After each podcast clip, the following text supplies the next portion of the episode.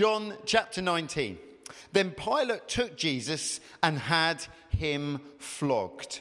Um, that is a nasty thing. If you look it up uh, in any sort of history book, you will find the flogging in first century Roman times was a nasty affair. It wasn't uh, a few bruises, there was uh, uh blood and uh, all sorts of uh, uh, skin flagellation, and, it, and, it's a grim thing. So, even that sentence to start off should make you quiver slightly. And he goes on The soldiers twisted together a crown of thorns and put it on his head, and they clothed him in purple robe, and went up to him again and again Hail, King of the Jews! and they slapped him in the face. And uh, some of the other gospel writers talk him about them spitting on him. Once more, Pilate came out and said to the Jews gathered here, Look, I'm bringing Jesus out to you to let you know that I find no basis for a charge against him. When Jesus came out wearing the crown of thorns and the purple robe, Pilate said to them, Here is the man. As soon as the chief priests and their officials saw him, they shouted, Crucify, crucify. I wonder if you've ever been unjustly accused or uh, um, sort of falsely uh, said that, that you've done something when you were innocent of it. That is Jesus' position. He did not deserve this. But Pilate answered them, You take, you take him and crucify him. As for me, I find no basis for any charge against him. The Jewish leaders insisted, We have a law, and according to that law, he must die because he claimed to be the Son of God. It's a very important thing that Jesus was accused of proclaiming to be the Son of God when he wasn't. When Pilate heard this, he was even more afraid and he went back inside the palace. Where did you come from? He asked Jesus. But Jesus gave him no answer. Everyone say, no answer. No answer. Do you refuse to speak to me? Pilate said. Don't you realize I have power either to free you or to crucify you? Jesus answered, You would have no power over me if it were not given to you from above. Therefore, the one who handed me over to you is guilty of a greater sin. From then on, Pilate tried to set Jesus free. This guy was innocent, and Pilate was trying to hold that up. Um, but the Jewish leaders kept shouting, If you let this man go, you are no friend of Caesar. Anyone who claims to be a king opposes Caesar. That would have got Pilate very worried uh, because he was, under, he was in the Roman structure of rule and uh, he was, they were essentially calling him a traitor. When Pilate heard this, he brought Jesus out and sat him down on the judge's seat at a place known as the stone pavement, which in Aramaic is Gabbatha. It was the day of preparation of the Passover. It was about noon. Here is your king, Pilate said to the Jews. But they shouted, Take him away, take him away, crucify him. Shall I crucify your king? Pilate asked. We have no king but Caesar, the chief priest answered. And there we have politics and disingenuous answers and all sorts uh, going on. Finally, Pilate handed him over to be crucified. And so the soldiers took charge of Jesus, carrying his own cross. He went to the place of the skull, which in Aramaic is called Golgotha, and there they crucified him with two others, one on each side, and Jesus in the middle. The Apostle John confronts in his words the brutality of the hours leading up to Jesus' execution. John makes sure we know that Jesus didn't die, just die for our sins, but he was tortured. The manner of his death is severe enough indeed. Like, so we talk about crucifixion, it is an awful way to die, but there was a whole pathway to that that had humiliation, pain, and torture. There was nakedness, there was spitting, there were insults, there were whips, there was blood. There is no way that Jesus could have any self respect by the time he came to that cross. It had all been stripped away, he had no dignity left. Now, we're not going to turn to it, but in Acts 2, Peter talks about Jesus' crucifixion. And he said God was in charge of it. And so you've got this tension. You have all this brutality and evil, and then you have Peter saying, and God was sovereign over it. And so you either got to say it's nonsense, or you've got to reconcile those two things. And Christians for 2,000 years have reconciled the fact that the good, good Father we worship this morning permitted his son Jesus to endure all that grief and pain. That's the only way you can uh, round this up.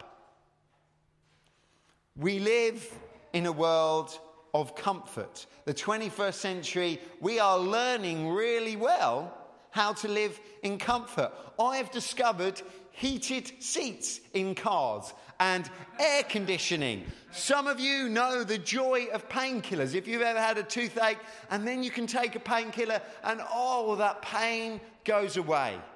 We seem to have more cushions in our house than people. And it's incredible the level of comfort we can inspire to.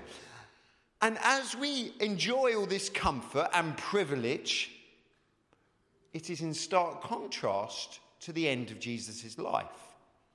And we can be tempted to think that that is in the past, and Jesus just wants us to have more cushions and more air conditioning and more uh, heated seats in life. And indeed, the popular preachers of today will tell you that. They will tell you God wants to bless you so uh, that you have uh, just the best house, the best car, and the most comfiest goose down pillow under your rear bottom uh, as much as you'd like. But we have a problem. The Bible says something else. If you've got a Bible, uh, turn to 1 Peter chapter 2.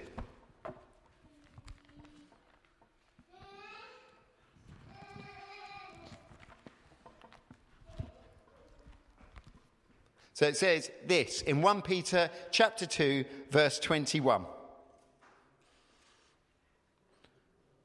So we've just been talking about how uh, servants should obey their masters even when they're in, unjustly accused. And it goes this in 21. To this you were called, and everyone's ears perk up. I'm called to something. What new vision has Jesus got for me? What wonderful blessing has God got for me? What uh, leader of the free world position can I aspire to? And this is what the Apostle Peter tells Christians. He says, To this you are called, because Christ suffered, and Christ suffered basically as much as a man could. There is no more suffering uh, than Jesus faced. Because Jesus suffered for you, leaving you an example, you should follow in his steps and you will find all sorts of uh, interpretations that try and get out of it. But essentially saying, Jesus suffered, we follow him, and so we can expect to suffer. And the church resounds with hallelujahs and raised hands. And we just love the idea that Christians get to suffer in life, don't we? No. Peter makes very clear that in his journey to the cross, Jesus faced unimaginable suffering. And he says, if you love Jesus, you get to expect the same.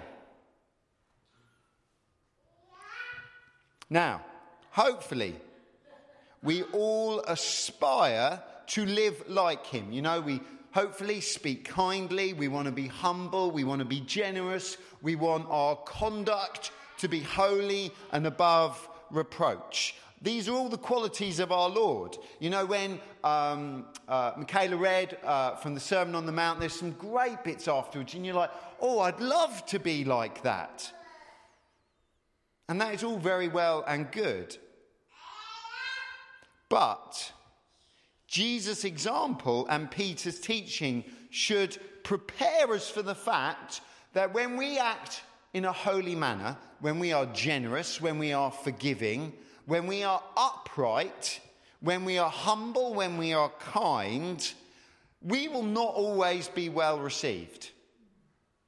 Sometimes people take your behavior inspired by Jesus and uh, come back at you unfavorably. And this is for a whole range of reasons. Sometimes they think we're sort of stuck up and they think uh, we're holier than thou, and there are those accusations. And sometimes it's feelings of guilt, and sometimes uh, it, it, it's just a destructive desire within them. But all, time and time again, Christians face all sorts of opposition for conduct um, that is like Jesus. Suffering is a hallmark of the Christian life. Now, I do not mean self inflicted hardship, like you were enticed when you went into PC World and you took out a £2,000 loan on a top of the range Apple Mac uh, computer, and now you're £2,000 in debt, and you're like, uh, Lord, I'm in hardship now. And, and Peter's not talking about this self inflicted one where we damage relationships and it all goes wrong, and then we go, oh, woe is me. And again, that is self inflicted suffering that Peter is not talking about. He is talking about when we behave well, when we behave like Jesus, when we are kind and generous and thoughtful, and people come back at us in a way that is hurtful. We do not suffer as Christ did when we have a hangover this morning because we drank too much last night. That is not what Peter's talking about. However, when we mimic Jesus, when we live beautifully, but we still endure pain, Peter goes, I recognize that. And that is what I'm talking about. If you've been good and upright and holy and kind and generous, and you are still suffering, you need to listen to me. And so, let me tell you social persecution, physical sickness, and relational betrayal can be forms of this. Now, I've got to be careful because uh, these things can be complicated. But if we copy Jesus and our friends keep it at arm's length, if we endure some sort of uh, a mental or physical sickness, or we are betrayed in our important relationships, Peter goes, Yeah, that is suffering. And when you do it, your number one priority is not just to take more paracetamol. What you are doing when you bear up under suffering, you are proving that Jesus owns you. You are proving that He is your Lord rather than comfort, rather than pleasure, rather than blessing. If you can walk with Jesus when life is unfair to you, that should prove to you where your affiliation is, and it also lifts Jesus up. When you come here on a Sunday morning and you have had a rotten week, your arthritis has played up, your husband has just made uh, your Christian faith really difficult, um, when uh, other things have attacked you and you come and praise Jesus, you are showing that you are not just in it for the blessings, that you're not in it uh, for a nice car and a nice house and an easy life. You are showing that you love Him and when we mimic Jesus in our conduct, when we trust Him in times where we are unfairly under the cosh, we know a greater intimacy with God. Those that have gone through trials know God really, really well. Paul wrote a lot of letters in the New Testament because he knew God really well. And there is no one that can trump Paul for enduring everything from shipwrecks, which we would call accidental, but Paul sees as a credential of his faith, to uh, sort of floggings and arrests and everything else. There is a story we need to tell ourselves that when we face unfairness, it is not because God hates us, but it's this part of this journey of loving Jesus. I did not expect as many hallelujahs as I got last week. Right, in 1844, um, a French newspaper started uh, telling a story. It would be an epic story that you and I know as a literary classic, one that is famous uh, uh, for uh, well over uh, sort of 150 years. And the story would come out with the new editions of the newspaper, and it became really popular in Europe. If you think sort of uh, the TV shows of uh, sort of Game of Thrones or something else, and the popularity of that is a new thing. Listen to this. So, this is one commentator uh, just after this story started to be told. Day after day, at breakfast or at work or on the street, people talked of little else. This story that was published in, eight, in began in 1844 spread like wildfire, and people enjoy, enjoyed it. They devoured it. They wanted to know what happened next. They would talk about it amongst their friends and family. Who, what do you think is going to happen? What do you think has happened? Where's it all going to go? Now, today we know the story is the Count of Monte Cristo, and it's by Alexander Dumas. And um, to the last count that was made, there are 29 films made of this story. It is uh, quite popular. Now, for our purposes this morning, you may be wondering, what on earth am I going on about this story for? Well, essentially, this book, and I do love that size, that, is a, that is a classic book. You can use that as a doorstop. You can uh, uh, use it as a threat of punishment for children. You can uh, um, you can probably break into somewhere with that sort of uh, uh, size of literature. The story is simply one of revenge.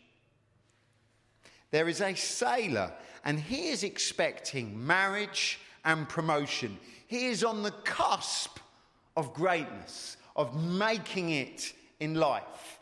And there are some rivals in his life and they ruinously betray him. Um, and he finds himself in prison for treason. And uh, this is uh, one of the film's uh, sort of description. Uh, if you can see it, he's, uh, he's not looking good, is this guy. So, uh, um, Edmond Dantes, who is the, the, the, the protagonist, he's in a bad place, in prison for treason, and he is no longer uh, um, going to marry this uh, beautiful lady, and he's no longer going to be promoted on the ship he was working in. And I want you to listen to this moment. He is in prison. He is talking uh, to this guy um, about his problems. At this instant, a bright light shot through the mind of Dantes and cleared up all that had been dark and obscure before. That change that had came over Villefort during the examination, and he's thinking about all the things that had happened to him up to that point of being accused of treason. Um, the destruction of the letter, the exacted promise, um, the tones of the magistrate, who seemed to rather implore mercy than denounce punishment, all returned with a stunning force to his memory. Um, mental agony, a noise of this escaped his lips, and he staggered against the wall like a drunken man. And then, as the paroxysm passed away, he hurried to the opening conduct um, of the cell and said, I must be alone to think this all over. So he's moved away from his mate to think over the implications of this realization. When he regained his dungeon, he threw himself on his bed where the uh, prison guard found him at his evening visit, sitting with a fixed gaze and contracted features, still and motionless as a statue. During these hours of deep meditation, um, they seemed to him like minutes. he formed a fearful resolution and bound himself to its fulfillment by a solemn oath. If this was televised, you would hear this dun, dun, dun. So Dantes was at length roused uh, from his meditation by the voice of his friend, who, having also been visited by his jailer, had come to invite his fellow sufferer to share his supper. Dantes followed him with a firm and assured step, and his features had lost um, their previous expression, and he now uh, wore uh, the one that they were familiar with. But there was in his whole appearance that bespoke one who had come to a fixed and desperate resolve. This guy is now changed. His friend bent on him his penetrating eye, he says, I regret having helped you in your later thoughts, or having given you the information I did. Why so? inquired Dantes. Because it installed a new passion in your heart, that of vengeance. A bitter smile played over the features of the young man. And for the rest, and uh, it's well, uh, it's uh, about a thousand pages, we are told of the acts of vengeance of Edmond Dantes on his enemies. I wonder what your natural reaction is when you are unjustly accused, unjustly betrayed, when you are marginalized, and when people uh, doubt your motivations, and even when you're attacked. How do you feel? Reactions tend to fall into two categories. Firstly, we try and defend ourselves. If, if someone is being unfair to us, we like to stand up for ourselves. Um, if you're attacked, you stick out your hands. If you are slandered, we argue back. And if you've ever had children, you will know that that is what they do. If you say to them, oh, Did you do this? and they protest loudly and they shout, um, and then, um, if that doesn't work, then they accuse and point the finger to other people. Um, and so, secondly, you can either try and defend yourself or you can go all Edmond Dante and hit back and retaliate. And both of these are very logical and very natural. Um, children often do it, and we often do it. I've done it in work situations where someone has said something about me and it is not true.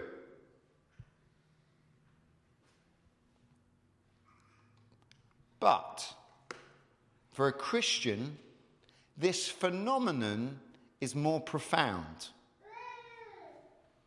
Peter tells us as believers, there is an inevitability of suffering, and we need to be awake to it, and we need to be discerning to it. If you've got a Bible, turn to 1 Peter chapter 2.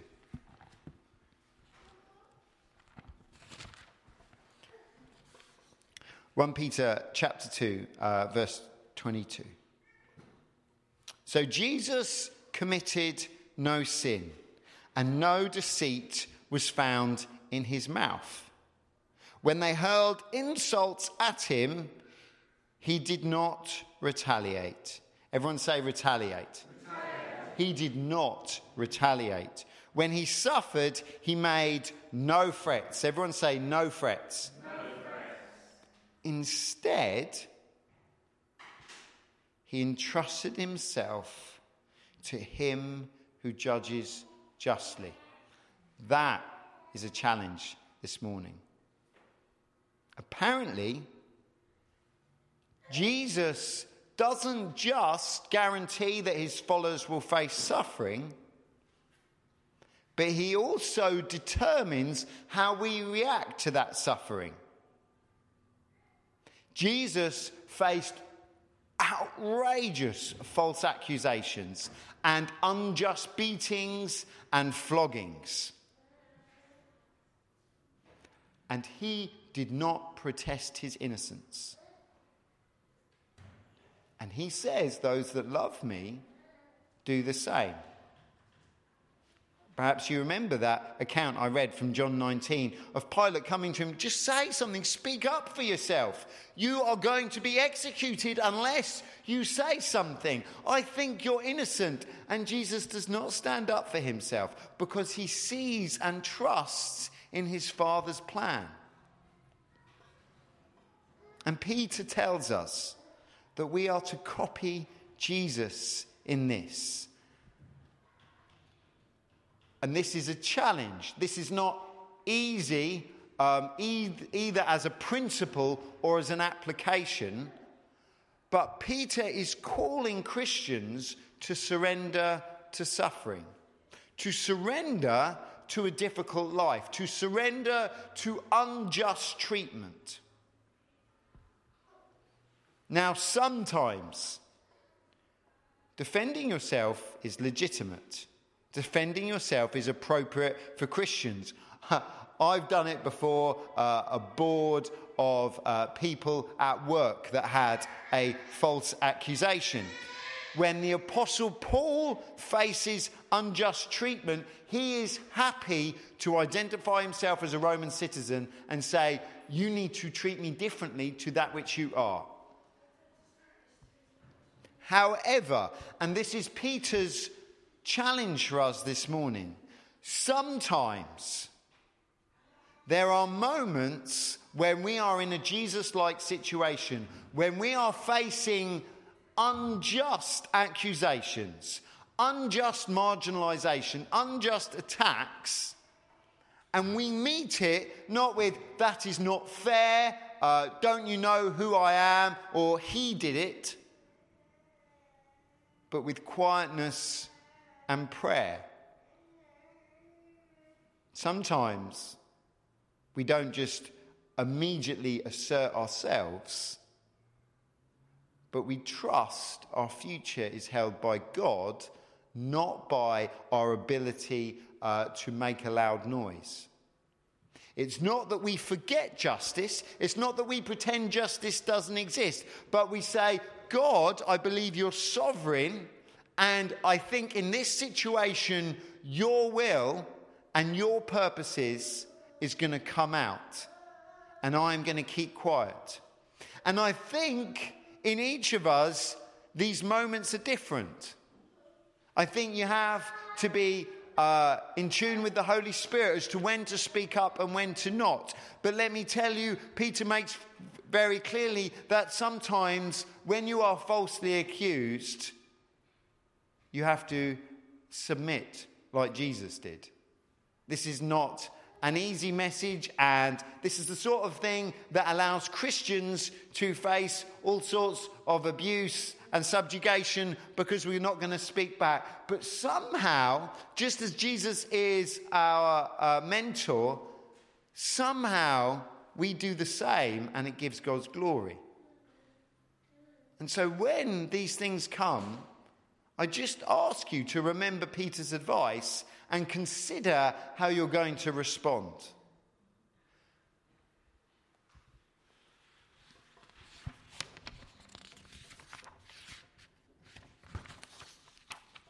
Right. Go back to 1 Peter chapter 2 and uh, the last couple of verses. It says this in 24 Jesus himself bore our sins in his body it's a fascinating phrase, isn't it? I wonder how many of you are comfortable with that. I wonder how many could explain that. Jesus himself bore our sins in his body on the cross so that we might die to sins and live for righteousness. By his wounds you have been healed.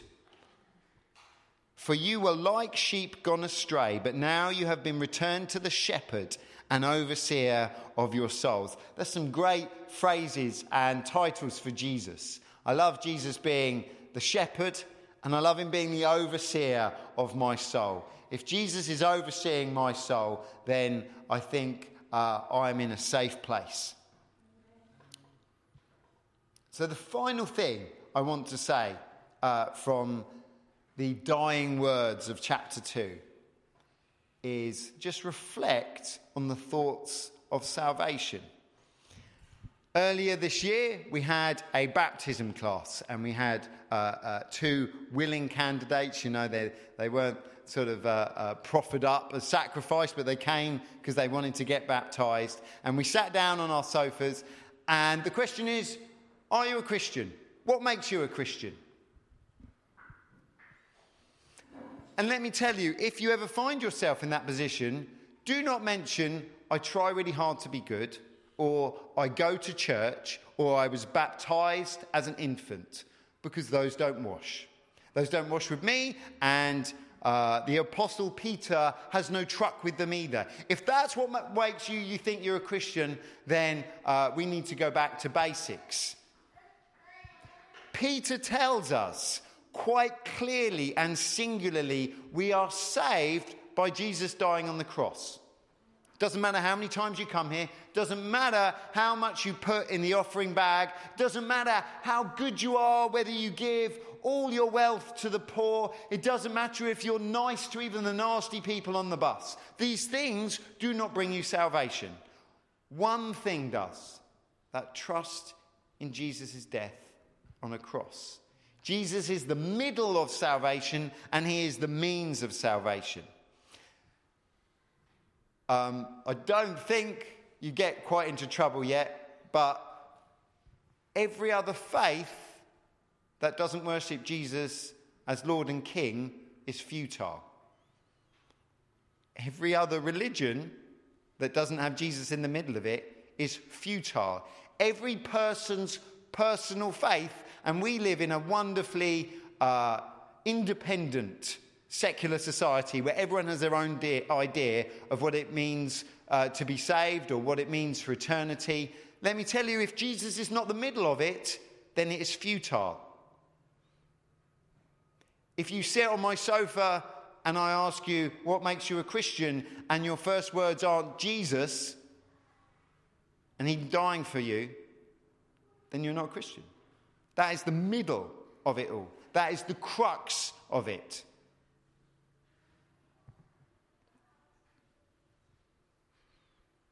Now, this is a start, but I want to inflate that picture a bit more, give you a bit more context. I want to let you know a little bit more of what Peter means by this. I want to let you know the sort of things I said to my uh, son just before he started school and when we led him to Christ. I want you to know what it is and isn't to be a Christian. If you've got a Bible, turn to uh, Hebrews chapter 1.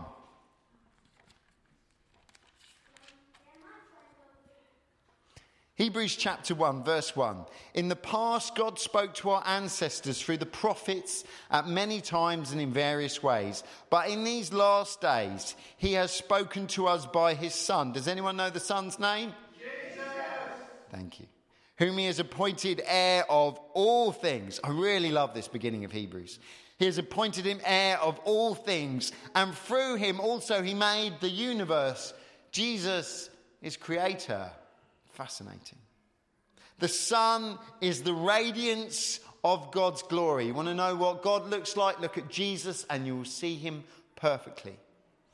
He is the exact representation of his being. Jesus is not a copy, he's not a facsimile of God. He is the same. If you look at Jesus, then you see what the Father is like. And theologians and Christians and thinkers have argued over these sort of sentences. But it is quite clear that uh, the writer to the Hebrews is saying Jesus is God. He is the same. If you look at one, you see the other. Sustaining all things by his powerful word. Jesus is not just a man. After he had provided purification for sins, and that was his death on the cross, Jesus sat down at the right hand of the majesty in heaven, and he became as much superior to the angels as the name he has inherited is superior to theirs. And then in chapter 2, verse 14, you need to get your Christology right, and so we're going to go through these passages. Um, verse 14 of chapter 2 of Hebrews. Since the children have flesh and blood, anyone here got flesh and blood? Yeah. Excellent.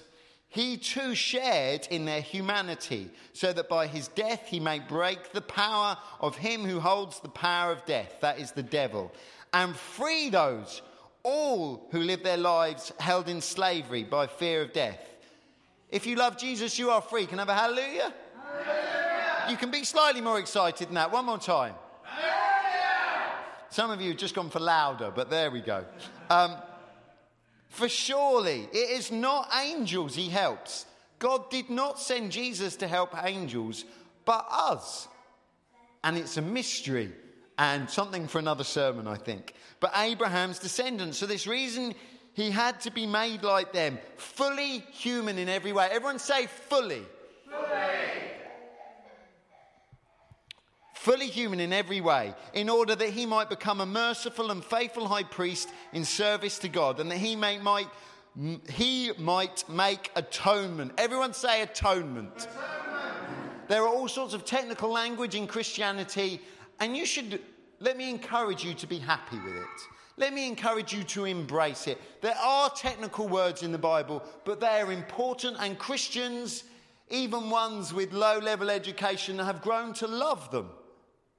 Um, our, love our brother, the Chav Church guy up north, and he loves his theology, and he's got all sorts of this Chav Church congregation, and he teaches them technical terms because it is not just reading the Bible where you just take the bits that are easy to understand. It is the full revelation of God. And it is good to know what atonement means. I wonder how many of you, if I invited you up here, you would love to give a brief description and implications of atonement um, in your faith. And if you can't, there's some reading out there for you guys to get to grips with. So it goes on. For the atonement for the sins of the people, because Jesus himself suffered. Interesting, we find that word again. When he was tempted, and he is able to help those who are tempted. Anyone ever been tempted in this room? Anyone looking forward to some temptations the, the week coming? Jesus understands. There is no other Savior on heaven and earth that understands you like Jesus. There is no other Savior that knows the issues of the flesh like Jesus we find in Hebrews this clear articulation of who Jesus of Nazareth was. He was God the Son. He is God the Son. He is part of this mysterious Trinity which theologians have struggled to describe for 2,000 years. Jesus has always existed. Secondly, he was fully human, and we read that from uh, Hebrews as well. Jesus was completely God and fully human. He was born naturally and had skin and bones like you. He got tired, he laughed, he bled.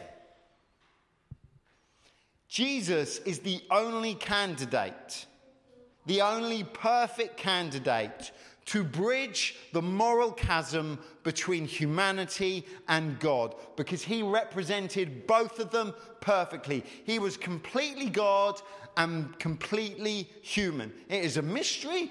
There are books out there that try and work out this unity of uh, two um, attributes in one man. But the Bible makes clear that that's what happens. Let me make very clear any person and any group that looks Christian but denies that either Jesus was, um, is and was God eternal and is fully human and not a ghost and not just a wise man, it's not Christian. So the Jehovah's Witnesses and the Mormons and some of the other sects and groups that they're not Christian. You need God you need Jesus to be fully God and fully human. That is what Scripture teaches. And anything that erodes from that isn't true. This is basic 101. If some of you are learning stuff, then partly shame on me for not uh, uh, bringing it up sooner. But this is critical for you to know and for you to establish in your mind.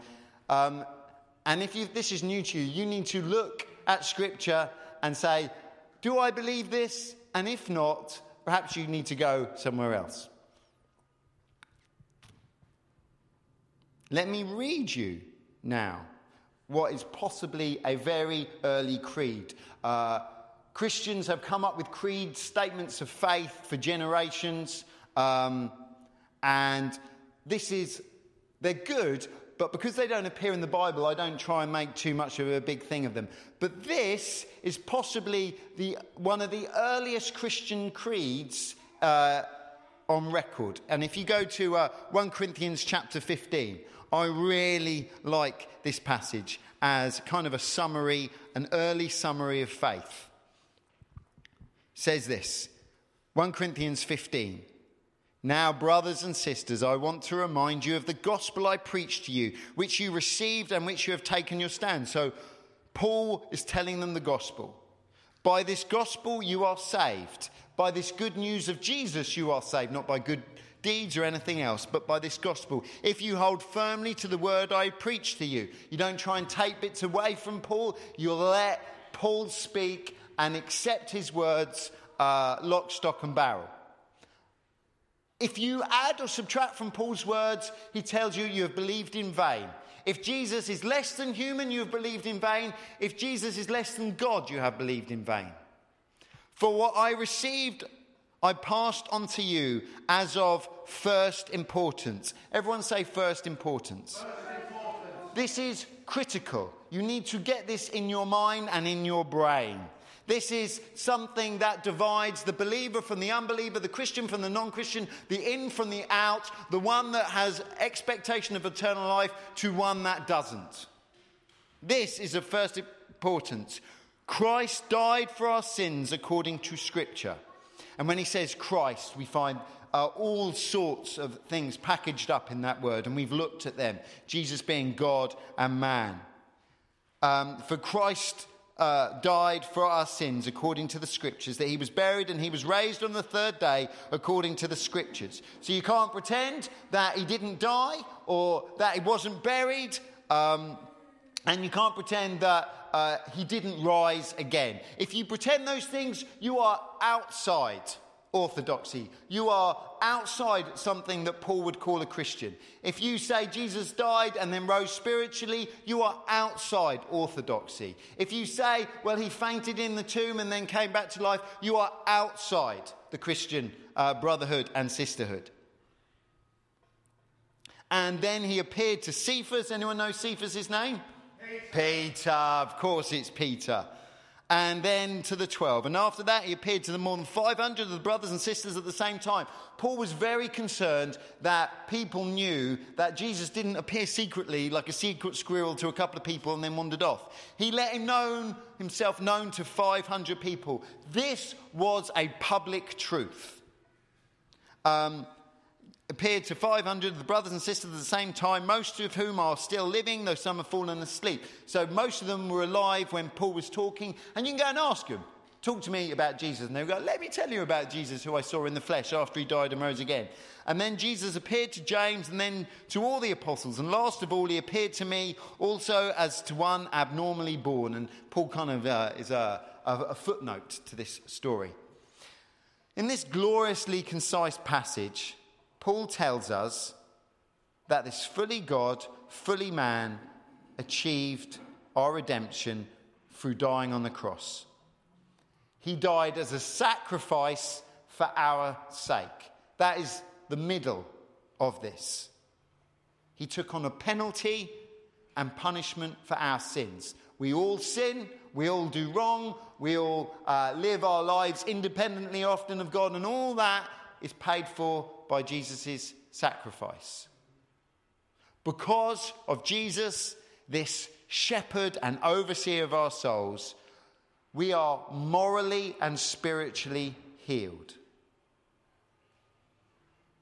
Um, there is this, uh, this phrase that by stripes we are healed, and Peter uses it to say not that your arthritis goes in Jesus' name or that you can expect to live without asthma or diabetes. He says you are morally and spiritually healed by what Jesus did on the cross. You no longer have to sin. You no longer have to gossip. You no longer have to get drunk. You no longer have to uh, uh, whinge and moan unjustly. You no longer have to steal. Um, all these things. You are released from that. This is good news. I would say it was great news. A life lived in this reality should be able to endure any suffering because we have a new status. This, this world is not all there is, and we look forward to an eternity that we have made, been made pure for. And so we can suffer injustice and not protest. We can know and enjoy God being sovereign, where we don't have to right all the wrongs because God is in heaven and on his throne and he is in charge. And our salvation, which mysteriously Michaela was talking about earlier being secure, that's the final words of this talk, is that your salvation is secure because it rests on what Jesus did rather than how good you are at being good. Please bow your heads. Heavenly Father, we thank you again for the words of Peter. God, they're not easy, but Lord God, I pray that we would be good at living them out. God, we understand that Jesus suffered before he died, and that there is a path that you call each of us to walk in some respects that mimics this. Lord God, I pray that when unjust suffering comes, that we would be good at working out when to protest and when to be silent. Lord God, uh, I pray that we would be good at allowing you to be sovereign. That, Lord God, we won't take, a, take it upon ourselves uh, uh, to make everything just on our behalf, but we will allow you uh, in the fullness of time to bring justice.